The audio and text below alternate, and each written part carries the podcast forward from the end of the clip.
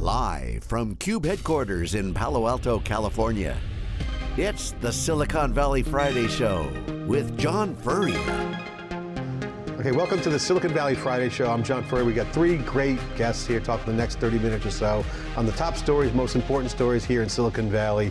And we got Alan Cohen, return guest, uh, guest host, again, been multiple times. Great to see you. Always good to be Pat back. Calhoun, entrepreneur in stealth. Yep. We'll find out who funded you. We'll, we'll dig into that. We'll get it out of you. And of course, Tim Connors, venture capital, is also an entrepreneur, started his own fund, Pivot North V C, only doing early stage, very successful. Guys, great, uh, great to see you guys. So top news is the Raiders are moving to Las Vegas, the Oakland Raiders. They've moved before to L A, they've come back.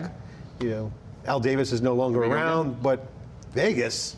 What's your, I mean, you're a fan. It, it, it, as a season ticket holder, and I speak for all people who go to the parking lot and um, have our Sunday ritual there, um, is a dagger in the heart to the people of the Bay Area and the loyal, faithful Raider Nation. I think it possibly the worst move, right up there probably with Microsoft Bob. Um, it's going to be the Microsoft Bob moment for the N F L, because you took the one of the most loyal, profitable sports franchises, and and the, and the Raiders, by the way, have twenty thousand people who are on the waiting list for season tickets. Well, when we look back at history, it'll be the date.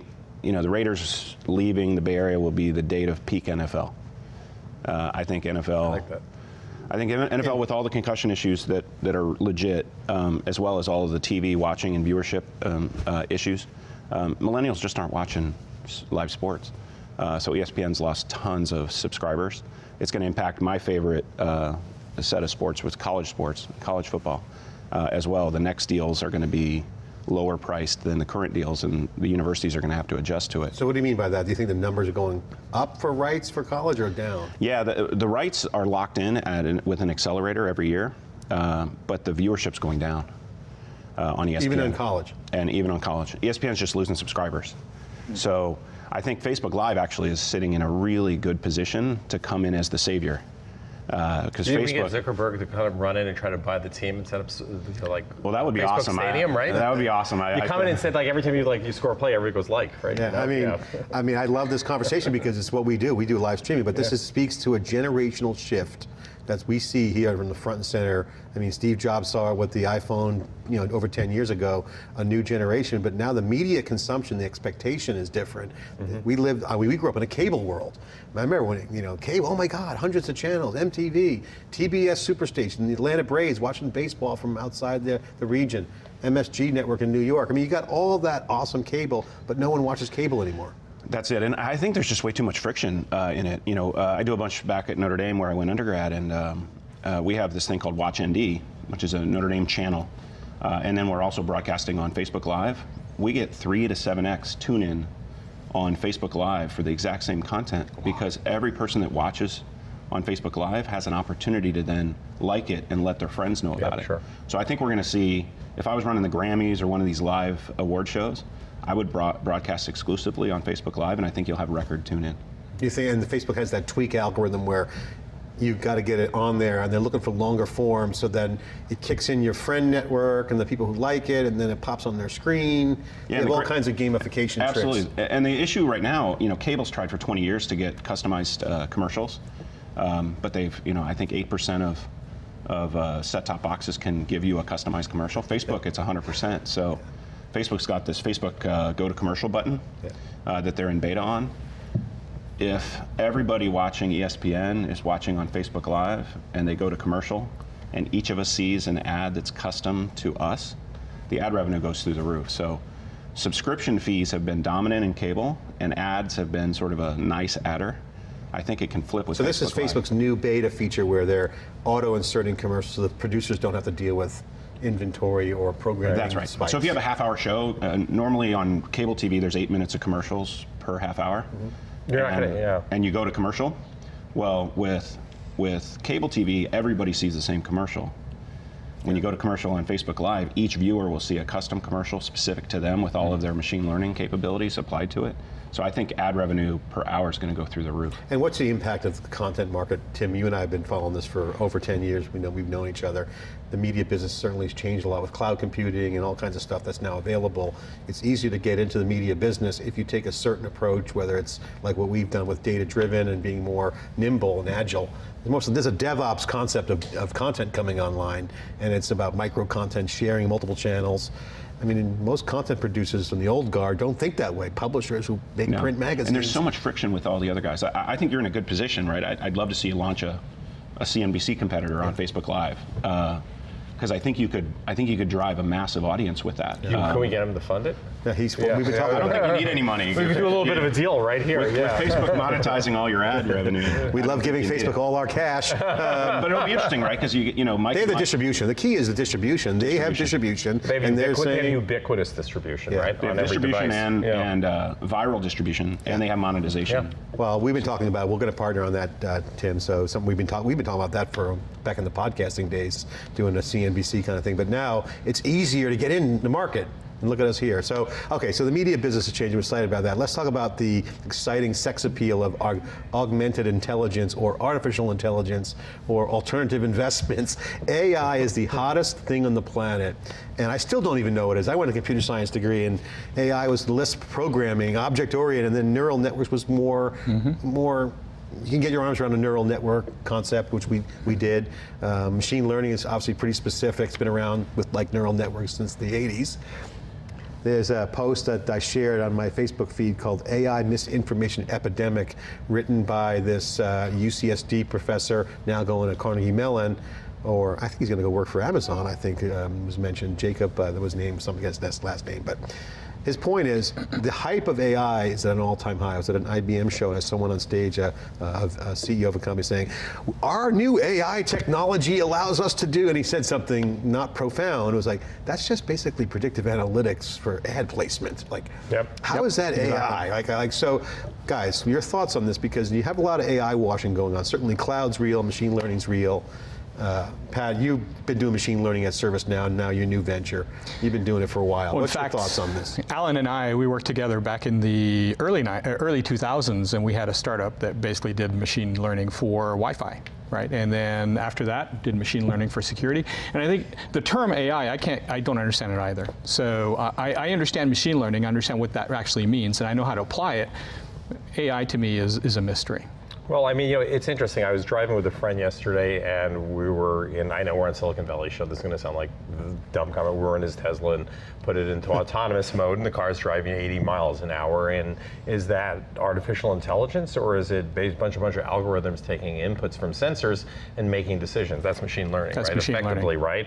So I think the hype crossover between machine learning, yeah. which is kind of, I don't know, sixty years of computer science, or, or longer if you go back to Pythagoras, right? Yeah. And the A I part is, the A I part is I kind of like, it's the, it's the frosting, and the machine learning applied is actually the cake. Mm-hmm. And I think that's what people are kind of working their, their way through. With that said, look, there is a lot of data available in the world, and parsing and making valuable judgments, not just for, you know, like Joe's House of Pancakes or Meineke yeah. Muffler on your Facebook feed, but those kinds of things are very attractive. Every business, Illumio does that, right? We use machine learning to make decisions on whether your security policies should change, right? Based on algorithms, based on stream processing. So um, I think it's a great way to get funded, right? Uh, or try to get funded, you throw the word A I in everything you do. How many A I pitches do you see? Oh my gosh, yeah. every single one. Every single one. I just you want know, to let you know that Illumio is the leading A I segmentation player in the market. It was Zachary Lipton who was the, was the guy who wrote okay. it. And a great guy, worth following. Um, and um, so, the, but, but the point is, I mean, I don't, I'm not out to, to kill, I mean, I love the A I, yeah. A I hype, because I think A I gives a mental model for people to see what they can't see in Internet of Things, or these, some of these like, you know, narrow tech nuances, mm-hmm. right? Internet of Things, what the hell does that mean, right? You, but you say to someone, a Tesla going eighty miles an hour, you go, oh my God, that's magic. So I think A I yeah. has got this magical well, vibe to it that yeah. gives a face to machine learning and some of the hard under the hood stuff. Right, but for me, machine learning is you're going to put the car on the highway, and based on historical data, based on algorithms that we've actually designed, the car is going to make sure that it doesn't do anything stupid. A I is you just drop the car and let's see what happens. Uh, I'm not quite there yet. Well, I asked the I B M guy when I was at the uh, big, uh, one of the fellows at the show we were just at with I B M, I said, Don't you think A I is a little bit, bit bullshit? But not that I'm complaining, because it promotes software and gets people excited. It gets the CUBE over. And, and, he, goes, and he goes, and he goes, he said, no, call it augmented intelligence. Now I think that's your point. I think if you well, say I mean, yeah. that's augmenting my driving experience with software, yeah. I buy that sure. as a stricter definition. But I mean, come on, you can't complain I mean, about A I. You've been on a plane. You've been on a plane lately. The pilot's not flying it.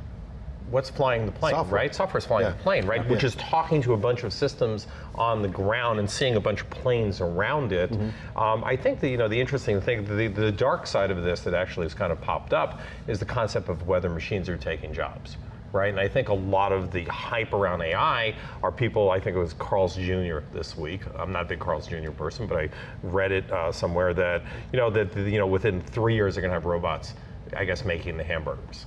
And you know, maybe they will, maybe they won't. I, you know, it, it doesn't really matter. Um, but so I think people are wondering: is there a next generation of software and systems that will provide a one better set of decision making toward analytic outcomes, and number two, do things to make it cheaper? I mean, that's effectively really I know, what get people the are talking cheaper. about. I mean, Carl's Junior would be like seventy-nine cents a burger now, or the yeah. profit margins go up. Yeah. But if you can build cars using robots, I think flipping a burger should be doable. Yeah, I think it should be pre pretty doable, but you don't need a lot of A I to do that, no. do you? Yeah, yeah, I, think I B M, I think I B M did, did the industry a great service by putting this cognitive uh, marketing mm-hmm. effort around uh, teaching people that machines could actually help them do their jobs better. Um, it's Matt, you know, whatever you call it, Yeah. it's working, yeah. right? Most of it is really basic supervised learning, statistical yeah. uh, analysis where you've got massive amounts of digital training data and you apply that against it. Yeah. yeah, and I think they were genius with Watson because what they did was Watson wasn't actually this most epic set of algorithms. They use it as a marketing front end and then made it libraries for other innovations. So if you came to I B M Watson, you tap into their natural uh, oh. you know, uh, language processing and other stuff. But it wasn't a silver bullet by itself. They used it to encapsulate, then as it became marketing, became cognitive. They're doing the same with blockchain too, by the way. They're saying, hey, we're not going to be so Bitcoin. They're using blockchain as a, a Watson-esque like move to say, blockchain can disrupt supply chain. Watson can disrupt federated identity. So they're so, creating a new model around their cloud, hopefully to give them an advantage. So I'm a, I'm a skeptic, I'm a, I'm a huge fan of A I and machine learning, and that's working. Um, I'm on the skeptical end of blockchain. Yeah. I think it's a technology looking for a, a problem to yeah. solve. You know, databases, data, databases are so performant. Yeah, yeah. They're more performant than you need now, right? Uh, You're a skeptic in the sense of, it's hype or unviable or it uh, requires an ecosystem to, to execute? I just don't think it's necessary. To so, the kind of things people are trying to solve with blockchain, mm-hmm. you know, it all, sound, it all sounded good with Bitcoin, right, decentralized yeah. and everything. Well, then everybody realized you needed audits and regulations and everything else. And so centralized databases are so performant now, you don't really need distributed blockchain, in my opinion. Yeah. So I'd rather have a, I'd rather solve a real problem rather than, I think that it's, you know, it's a whizzy technology, but I don't think, I think it's going to disappoint on the market opportunity. Well, this brings up the security thing I was going to wait. We'll get to the computer science thing on that thread with schools, but the security aspect's interesting for blockchain, but uh, we were talking before we came on that the uh, WikiLeaks an announced right. the C I A tool that came out, that they released, that showed how to hack into the Cisco um, networks. This is huge, by the way. Even Cisco didn't even know about it. Cisco redeployed all their engineers literally overnight to try to figure out what the hell the C I A had for a hacking tool. So WikiLeaks just puts it out there. Here's the tool to hack Cisco networks. This this is this is craterable opportunity for networks just to crumble. Well, I mean, it's a shitstorm. It's a shitstorm, but it, but it, it shows kind of kind of two, I think, biases. One, when you have twenty-year-old systems in a in a contemporary world, not everything is going to stand up. I also think that there's been an over-rotation on what we, we call in cyber is offensive versus defensive.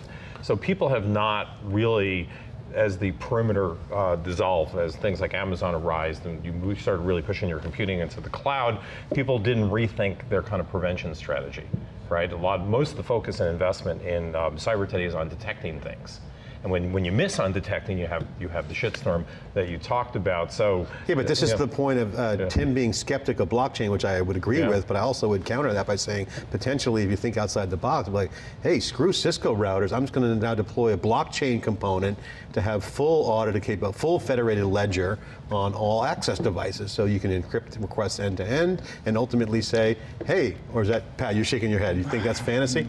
Yeah. Just say it. If you think it's fantasy, just yeah, say no, it. I, yeah, I yeah, no, we, we've been trying to figure out how to solve that problem for so many years, and, and yet, look at today, people are still traffic, passing a lot of unencrypted traffic, so I, I'm not, I'm yeah, not sure we're quite there yet. Who the hell's going to solve the network problem? It's a nightmare. It's I mean, this is like A W S, it, Amazon, Amazon and Google and Microsoft are going to solve it. Do you think the big cloud players I think they are. At because, scale? Because they have so much data and so many different companies running on it, they can detect better than a company can on their own. Yeah. Uh, I think it's going to be clear. I think it's going to be a big push, a further push. The cloud, shift to public cloud is happening in a big way, but I think it's going to be accelerated as people realize that A W S is more secure than anything you can run in your own firewall. So I, I want to push back a little on Tim, so I, I actually do believe that they do have incredible capabilities, but I think there's a myth of detection, right? Because the issue is that if you rely completely on detection, when something bad happens, you're basically screwed, and this is how the bad stuff. I mean, if you work in a hospital, you know, you wouldn't go from patient to patient without washing your hands or putting on a pair of rubber gloves, right? You wouldn't do that. That's, so there is, That's a, there is a kind of forensic hygiene that comes through prevention systems that people don't do in today's dynamic, distributed, and hybrid world, and the systems, you know, haven't really risen to do that. And there's two factors. One, they haven't done it, and then the second one is that enterprise software just kind of sucks, right? Meaning that the experience that people have to use systems is actually, I think, one of the biggest inhibitors to um, to using actually good security technologies. And I'll give you an example. So you were just talking a second ago about, um, you know, not just blockchain, but you're talking about machine learning, you're talking about all this data. There's an enormous amount of data that has to be parsed, right? It is just, it is, it is mind-boggling, and we're still counting on people to do things. Well, the machines have to fill in the gaps. Well, the, I mean, the, machines, the, people, the machines have to be operated by people, and at the end of the day, I mean, even well, even the machines. I was talking to guys at Facebook, and they, yeah. the fact that the, the amount of data that they're streaming on their platform is so massive that they they have they have to write algorithms to write to protect the algorithms, the algorithms, because there's so much that they're missing that they have to use the math but, but, to statistically figure out what they might miss, because they can't even do the streaming in real time. But you have a, but you have a person operating software, yeah, right, and people are the kind of the weak link in the chain, and from a security point of view, and they have really lousy experience using most software today.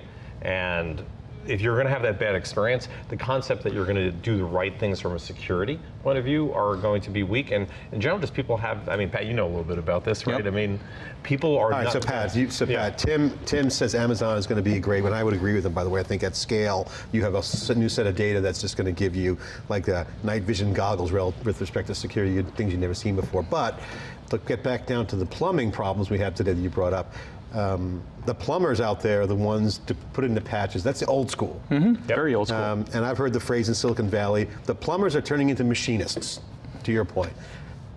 Pushing buttons. Mm-hmm. Do you, do you buy that? And if that's the case, what's the job of those machinists in the network now? Yeah, I, I think people pushing buttons is yesterday's world. I, I don't think that's So weird. They're not plumbers anymore?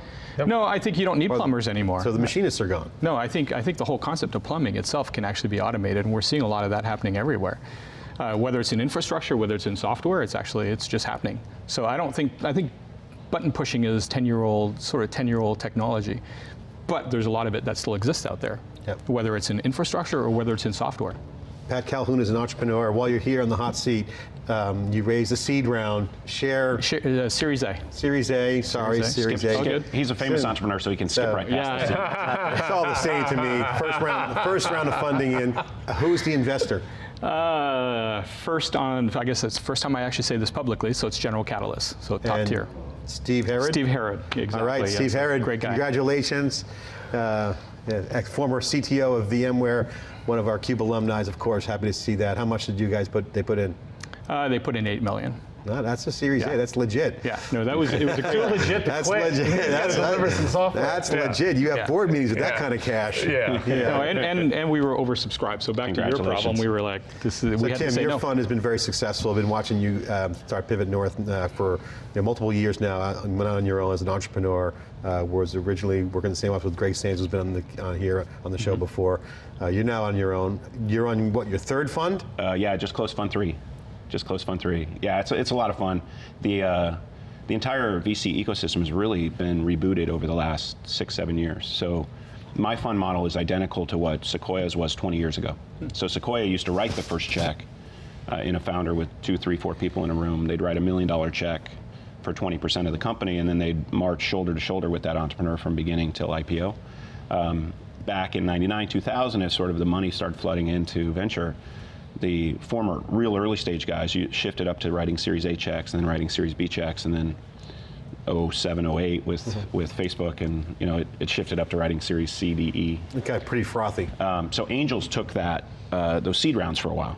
Uh, now uh, there's about, uh, there's probably three hundred uh, G Ps doing seed. There's probably thirty-five that mm-hmm. I think are, are really, really high quality guys. Um, and so nearly every entrepreneur who's not famous. If you're famous, you skip right past the C, go straight to an A. Uh, Unless you want someone like you that's good, that's been there, is a good advocate and, and partner. But I think if you look at every, I think every deal, every great deal where it, where it's not a multi-repeat time founder, I think we'll be backed by this new class of micro V Cs, mm-hmm. and uh, the L Ps are happy, the L Ps are eager. Eager to come in. Hey, you're also feeding, you're a feeder network as well for the big guys, and it's a trust relationship. Talk about the dynamic when you started in, in uh, your micro V C, or it was called Super Angel back in there, they kind of yeah. rebranded it called micro V C, because you only have like twenty-five million in the fund. The world's changed. I remember we had a conversation when you first started, you were like, well, look at the generational shift of who's in the firms, and you've seen kind of a flushing of the of the some of the talent. Yeah, I think over it, the years, what's yeah, different it, it's now? It's really interesting. If you look at all the all those of us who are running uh, micro V C firms, most of us apprenticed in in other Sandhill Road firms first, and then spun out. Greg, same thing. Uh, so, in in the seed stage, all of us have experience being inside of a high growth startup ourselves. So operating wise, we've we've seen it before. We've got the recipe, and then we've apprenticed long enough to to be able to know how to coach. Mm-hmm. At the same time. Did you miss Snapchat? Uh, and I did not do Snapchat. I did not. Did you look Snapchat. at it? I didn't. I didn't. Uh, that was the big, obviously the big home run. But is there a next Snapchat coming? Because the Sequoia model, which by the way is a successful formula. Yeah. I, You're now competing with the Dave McClure's out there spraying and praying, and then you got the the spraying that's a zillion deals, five hundred deals or more. How do you differentiate about some of those Y Combinators? Um, yeah, I, and by the way, Paul Martino's made a great business with Bullpen Capital. As those guys lose their cash, they go into a zombie mode, and some of them are arbitrageable down yeah. the road. I think we're heading into uh, the post-steroid era of venture. Uh, I think people for a while thought that more money was good and bigger rounds were better, and, and unicornization was a, was a positive thing. Um, in reality, you know, look at Amazon. Amazon went public at a four hundred thirty-eight million pre-valuation. That worked out just fine for everybody. With my fund, uh, if I buy twenty percent of a company for a million dollars, I'll do typically my pro rata on the A round. And then if you're frugal and you get the unit economics working on the seed round, then all your scaling monies actually go into scaling, not to figure it out. Um, you can get to one hundred million revenue on, on fairly, fairly minor amounts of capital. And, and for a while, people thought going small was going slow. It's actually going small goes faster. Think so. Small to think big. That's it. Kind of That's it. So like I've got I've got competitors to my companies. I got one that um, that we're close to two hundred million in revenue, and we've consumed twenty million of equity. Yeah. And we've got competitors that have consumed two hundred million of equity. Um, so we're growing faster than they are with one tenth the capital, because if you focus, if you keep the capital light early, you can get the unit economics working and then scale. And so I think we're going to see a lot more. What do we expect to see from some of those other trends, that steroid era? The, what's the consequence? What's the impact? Are there dead bodies? Not literally, but like, you know, Silicon Valley shows coming out, we always talk about on our mm-hmm. show. You know, this season four is supposed to be pretty hot, but is there going to be carnage? Is there going to be? Uh, There's going to be a lot of carnage. And what, um, what are we going to be seeing on the carnage? What kind of like, yeah, it, what's floating it, down the river? They're going to die slowly, uh, I think. So if you look at history, and I'm a big, big fan of, of data, um, you know, the some of the late stage V Cs price zero risk in a company that hits one hundred million revenue, getting to five hundred million revenue. right? And, the, and you look at the pricing of some of these rounds, it assumes there's no risk. That a company that's on top getting to one hundred is going to be there at five hundred. Mm-hmm. In reality, only about one in three companies that hit one hundred ever hit five hundred. So if you forego an exit at one hundred million and decide to wait for the five hundred million revenue exit, two out of three are going to go from winners to losers. Yeah. And that risk is not priced into the market right now. So I think we're seeing it, we're going to see a shift of that. And you can go through the unicorns and, and pick out one in three that's well, a phenomenal company, love two out of three that are going to struggle. And so you're going to see some big, you're going to see some big write-offs um, in the next handful of years. And you're going to also see a bunch of companies that are kind of not growing, but shrinking, but can't get public and can't get liquid, and they're going to yeah, be kind of stuck. You know, it's interesting. I'm on the other side of that, Tim, and it's, you know, I think the challenge is when you, no matter how efficient, you should always be efficient with capital, right? I mean, that's not the same as being frugal. It's about being smart with money. That's right. I think the big challenge that always is, is, is there a real market there for your product, and how quickly can you get it, and how quickly can you realize it? Because if you're not really growing pretty dramatically in the beginning, it's pretty tough to get there. I mean, I'm on my fourth start. Well, if you're in a nascent market, yeah. we just had the conversation yeah. yesterday with a company that got ninety million from N E A. Hmm. They clearly have a market that's developing, so they they're, yeah. they need the gas to go to market. They have a viable product. So their build-out strategy and the venture architecture is a little bit different. Then there's another company that's in an um, adjacent space that's nascent. They have to kind of wait, so they're kind of on the edge. If they, they spend, they go to a cul-de-sac of buyers, right? There's nothing there, so they know if they speed up, I, I was you know. I, I was in a one of those bubble startups in in the, or two thousand one, right? That was building this huge router with three G markets, consumed a lot of capitals. Except there was no iPhone, and there was no three G market, right? So we were damn, all missed it up. by three years. So we, we figured out, you know, like Verizon could put one router on the East Coast, one on the West Coast, and maybe have a reserve, and that was our T A M for the United yeah. States. Like, so kind of hard to feed one hundred twenty-five yeah. people on a business like that. So I still think the. Uh, You know, people like, you know, Mark Andreessen came up with the concept of product market fit, but people don't actually think, you know, product market acceptance fit. Well, that's right? the T A M yeah. piece, total yeah. addressable market. Yeah, well, I, I call it, I, I agree, I call yeah. it product market channel fit. Yeah. Uh, yeah. I see lots of, lots of companies with product market fit in theory where the customer loves what you got, but you just can't get it to them profitably. I mean, I mean a good indication is like people will over-rotate on sales and marketing investment, yeah. and marketing, right, way too early and under-invest in engineering.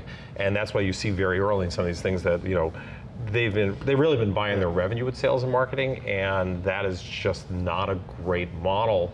Um, because if, if that's your model, you probably don't really have a defensible yeah. technology.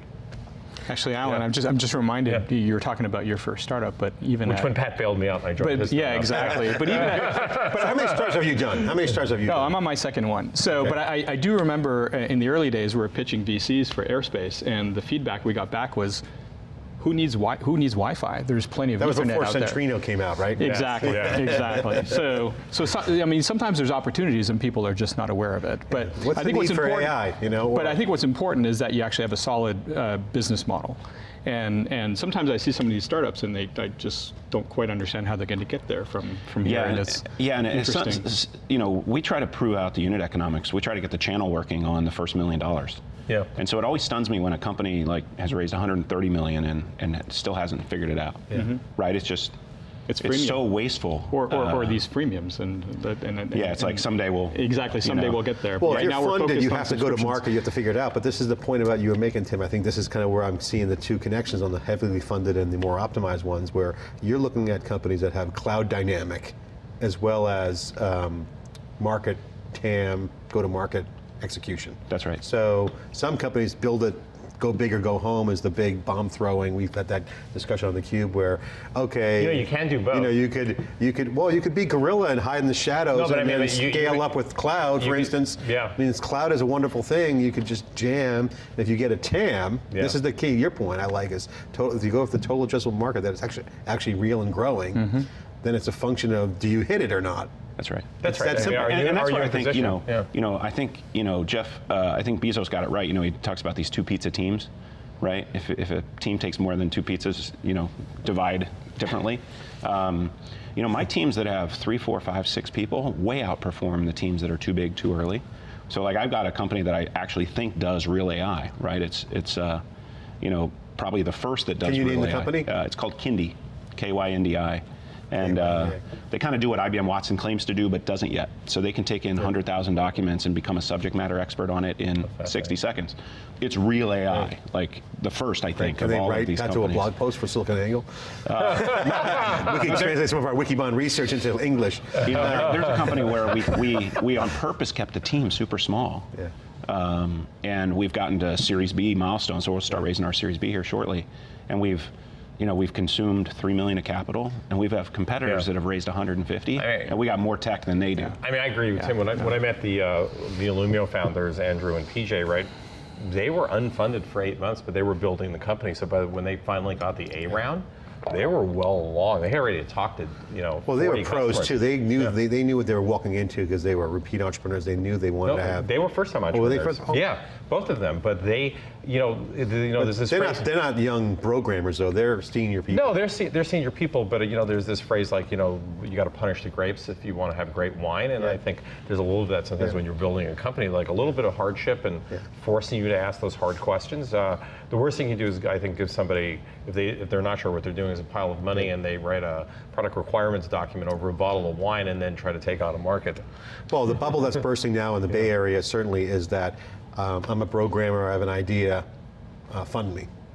Mm-hmm. um, that is, my, is that pretty accurate, Tim? Is that pretty much over now? Or, yeah, or yeah, is I it think, more, I give think, me the proof points? Yeah, I think we're blessed now. Uh, we just have this opportunity, or I call it the recipe. If somebody's been, been through a high growth startup before, they don't necessarily have to have been the founder, but if they've been a key player in a high growth startup, I call it the recipe. If you, if you have investors with the recipe, funding founders with the recipe, things things go really well. So I think some of the sort of visitor playbook or recipe kind of thing. Yeah, so you know, it, it's it's one of those things. It's like if you've been through a high growth startup, you get the game. You don't need to describe to some. You know, if somebody's been through it, you don't need to describe it to them, and if they've never been through it, it's impossible. You know, the old the old yeah, quote, right? Yeah.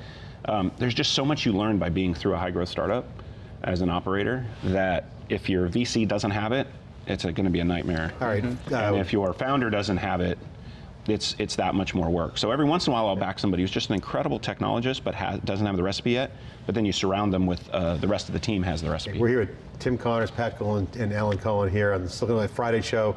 Final question before I get to my secret question that I've been holding back. Um, what are people missing in Silicon Valley right now? Go down, each of you, like, take a minute to explain something profound around what are people missing about Silicon Valley right now? Commentary, color, is it, you know, we're going back to old school, or things are oh. moving out of the system, new things are happening? I don't, I don't know if I've said this on your show, but I'm, I'm going to jump on this, John, first. Um, I actually think that we have kind of a lack of social connection. And I'll give you a really interesting observation. So I've never worked in Seattle, but I've watched what kind of what Microsoft people do when they got out of, out of, out of their jobs, and their senators, their foundation starters, they're, they're doing things. Uh, we have a really intense culture focused on winning and competing, building, and and financial rewards. And you know, I you know, we're not putting up, let's say, as many museums. Like the original robber barons also built all the museums, the opera houses, and all those things.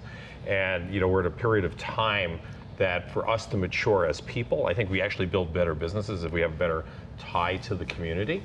Um, and I, I, don't, I don't want to use the phrase giving back, but actually thinking that the community you live in is not a place where you come to work or it's a place where you go shopping, but it's actually, you're, you're actually part of that fabric, and I'm starting to see the Are you saying that people flee the jurisdiction once they get their cash, like go to Nevada or Seattle where there's no state No, tax? No, I, I actually think you have to put or Is your, that, is that the issue, or no. is it more of, they just say, fuck, move to, get, hit the beach and don't give back? I think, I think the issue is you got to put your time back into the community, and I think you've got to figure out what you can do. So you're saying Silicon Valley people don't, successful people aren't doing enough of that? I don't think there's enough of it. I think you see it in other, we're a major metropolitan area, you see it in other major areas. I grew up in New York, there was always that connection, right? New York's a great cross-section yeah. of the world. No matter how you made your money, whether you were shipping, you know, during the Prohibition or whatever, he still built museums. Is that yeah. what you're saying? Yeah, I think I think right. there's cool. an element. I think, it, and I think what it does is you build better people, you build better institutions, you build better longevity when there's that kind of connectivity. And I think it's a period of time it's going to become yeah. a bigger issue for people. Well, we just did a show last last week. We did a segment on the show around uh, social change, and I was we headlined uh, A I social change. Um, booth at South by Southwest for Intel, mm. the CUBE did.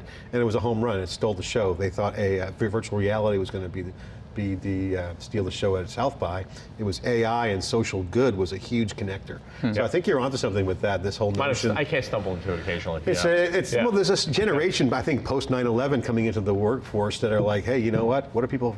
What are they worrying? All these old guys, gals, we're gonna let's just do some social yeah. good. You know. By the way, that's why you should yeah. probably fund those programmers or uh, I don't know what the, how you say it any other bro way. Brogals. Brogals, but because uh, I think it's uh, that's not what I'd say. So. Um, uh, but you just did. I just repeated what he said, and um, I, I can't recall. So, um, but I think that generation is going to want more of it, yeah. and if we, as the leaders and gray hair in this industry, we're actually really going to be more out of touch with that. Pat, what are we missing in Silicon? What are people missing about Silicon Valley that they should know about um, on the upswing, downswing? I mean, so what I'm actually so it's really interesting. I get to work with a lot of engineers, and with my new startup now, I've been interviewing a lot. And what I'm actually seeing is that there's this class of engineers that actually want to go work for consumer-based companies, right? Because they think it's cool. They think what consumer consumer software is really, really cool. On the other hand, what consumer software doesn't do really well is scale. They don't really know how to get there from here. Or sometimes the business models don't really exist. Mm-hmm. And so, but on the other hand, you got the software engineers that actually understand the business model, so they actually want to go work for a soft, for an enterprise software. And when I think what I'm what I'm seeing, because I'm in the middle of it, I'm actually seeing the worlds clash. I'm actually seeing consumer software people, enterprise software people hanging out in the same bar, which you'd never see before. Uh, Which bars that we want to go hang out. Yeah, exactly. It's free drinks for everyone. So, uh, and, and, I, and there's well, a huge enterprise is cool again, here. But it's not. It's hard to crack the code on well, the enterprise. But the problem with enterprise, and I, you know, I talk to customers a lot, is that the bar for on the enterprise side, they're looking at the past ten years, ten, fifteen years, and that's the bar. So, like, as long as it doesn't suck as much as what ten years was before, it's good. But I, That's but, a good opportunity for anybody. Exactly, yeah. but but I think the bar now is really consumer software. You need to look at consumer software. Yeah. I was talking to a customer two weeks ago, and they spent two weeks, they had fifteen people, two weeks on the road training their employees on a particular piece of enterprise software. It's like, what's the last time you went through any form of training for anything on your phone? You mean like, a, like a software app? Yeah, exactly, and like, I'm gonna, I don't do that on my phone. And so I, I think the world is changing. Sounds like Lotus Notes back in the nineties. Unfortunately, yeah. it's happening today's software, so. But, uh, so software but basically still sucks in the enterprise. It still sucks in the enterprise. Huge opportunity there. Yeah. Tim, what are we missing? You see a lot too over the years. I mean, Silicon Valley, I mean, I said a couple shows ago, it's got a big P R problem, certainly the Uber thing, you know, and I'm big, I think Silicon Valley's rocking, always has been, and I think there's elite bubbles in New York and D C, and I think people tend to jump on the Silicon Valley hate wagon these days. And uh, they hate some, us because they hate us? Yeah. Well, there's not enough museums, we're going to fix that. Alan's going to do. donate yeah. all his cash he made from his all startup. Tim, what are we, what are we missing? What are people missing? Yeah, I think the picture. Well, I think I think there's uh, I think there's a I totally agree with uh, the sentiment of uh, giving back and paying attention to the to the bottom thirty, forty percent of the population. I'm starting to see some interesting startups emerge mm-hmm. to try to solve some of those problems. Um, but I think Silicon Valley has, has, has I agree, has just completely ignored the issue. And you can just look at it from Palo Alto to East Palo Alto, right? Uh, and the and the the differential there and and. Uh, What's been interesting to me watching the politics, I grew up back in Indiana, right? So Facebook's algorithm is like thrashing, because half of my half of my friends are in in uh, Indiana and half are in California, and the two are now you get to my secret question. It's coming up next. Right, the, the worlds are uh, the worlds apart. I, I've been uh, maybe I'll challenge Silicon Valley a little bit in that I'm surprised I haven't seen more. Where right now we're just throwing money at both sides of the uh, uh, of the political aisle, and you know, we've come up with technology standards like four G, that worldwide standards to put a smartphone in everybody's pocket. We certainly can figure out healthcare. No, I agree. But we're not going to solve health. We're not going to solve it by taking selfies. This side taking selfies with Hillary, and this side taking selfies with Trump, and throwing money at. I haven't seen one selfie with Trump. It's from Silicon Valley. So well, if you find that, I'm from. I, I grew up in Indiana. I've okay, seen lots okay. of them. the, uh, but I, I think we can. You know, if we come together and look at the stand, the way we've set standards with I triple E and web standards, why can't yeah. we come together and figure out how to solve yeah.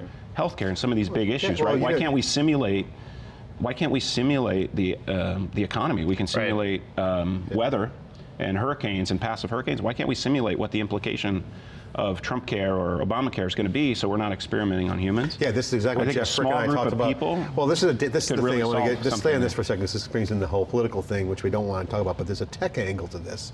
And by the way, the audience responds to this, I get Facebook feeds go crazy when I write, talk about politics. Half say don't do it, half, the other half say, but this is the point. it, they treat Obamacare repeal, or fixing it, whatever you want to call it, as a one and done thing. If you take agile development and take a kind of a computer science mm. approach, say, hey, let's get the data, let's instrument the numbers. Has anyone looked at the data? Has anyone instrumented healthcare? Has anyone done a simulation? Let's run a yeah. Black Scholes algorithm up in the cloud on zillion yeah. Amazon computers. Yeah. yeah. And then you could look at it, and then you could roll it out and then have iteration. So why not do a bill that says checkpoint every six months, a scrum of Congress? That's it. And, and you know, everybody's bringing up, you know, hey, A I is going to take jobs, so we need to go to universal basic income. Right. Uh, last time I checked, just handing people money didn't necessarily work very well. Right. Uh, incenting them to work and amplifying hours that they work yeah. would be a better system, I think. Um, but we, you know, we we have two billion people living in public. Why can't we simulate what the economic response is going to be? Right. We can predict how many iPhones are going to sell with pretty good accuracy. Yeah. Why can't we predict how people are going to respond to different incentive systems, and then simulate it out ten years and help these poor? These congressmen want to do the right thing. Right, but you know, imagine being Paul Ryan's chief of staff and trying to come up in ninety days with a healthcare bill, right? It's, it's, it's impossible. It's, it's, it's but we impossible. should be able to help in Silicon Valley. We've solved every other problem. Why can't we solve some of these big political problems? Yeah. There should and, be and, a and, funding and, for that. I mean, then, then the outcome should be you get the contract and you could be the platform for yeah, it. I mean, I'd love to see Zuckerberg put, with the Chan Zuckerberg Initiative, put, put one hundred million of that into uh, a, a founder with the recipe to go build a simulation engine to simulate everything that's coming out of Washington. And pick what you want. You want to balance, yeah. bu balance budget with, with lower rates of poverty. What should the policies be? You can roll some now? game theory out on whether we drop the nukes on North Korea and see how that impact there would be. I mean, you can do all kinds of crazy stuff. I mean, take the war deficit down. I mean, look at all, I mean, just it's a huge numbers game. I don't, you know. Yeah. Okay, what's your thoughts on this? You're, you're quiet and you got something well, to say. Well, you know, so look, I'm married to a cardiac nurse practitioner, right? So we talk about healthcare a lot, and you know, we watched the rise of the insurance. It actually was chased my wife out of working in medicine, right? Because she spent more time doing insurance paperwork than treating patients.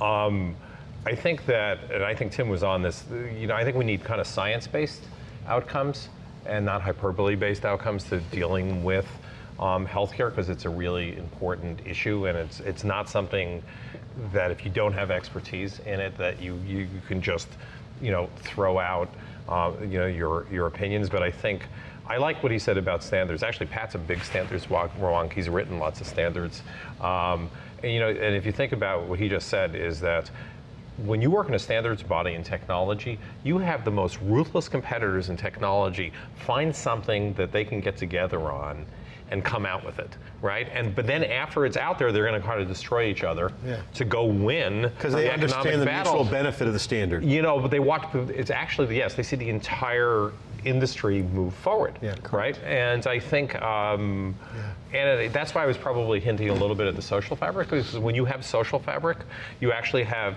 currency currency to work yeah. with people. And when all you have is economic warfare, you don't have that currency. Yeah. Mm-hmm. Well, guys, uh, thanks for spending the time yeah. on the Silicon Valley Friday Show. Uh, Tim Connors, Pat Calhoun, Alan Cohen. Alan's such a guest. We're thinking about calling it the F C, the Furrier Cohen on S V. Uh, well, I'm going to take I mean, my options you know. from that. I'm going to put it into the F C um, fund for rehabilitation then, of uh, East Palo Alto. And Tim wants we're going to do this, the C N B C for on the internet. Guys, great conversation. You got a, you got venture capitalists, you got entrepreneurs, and experienced folks all here. Great, uh, great conversation. Thanks for watching the Silicon Valley Friday Show here in Palo Alto. Thanks for watching.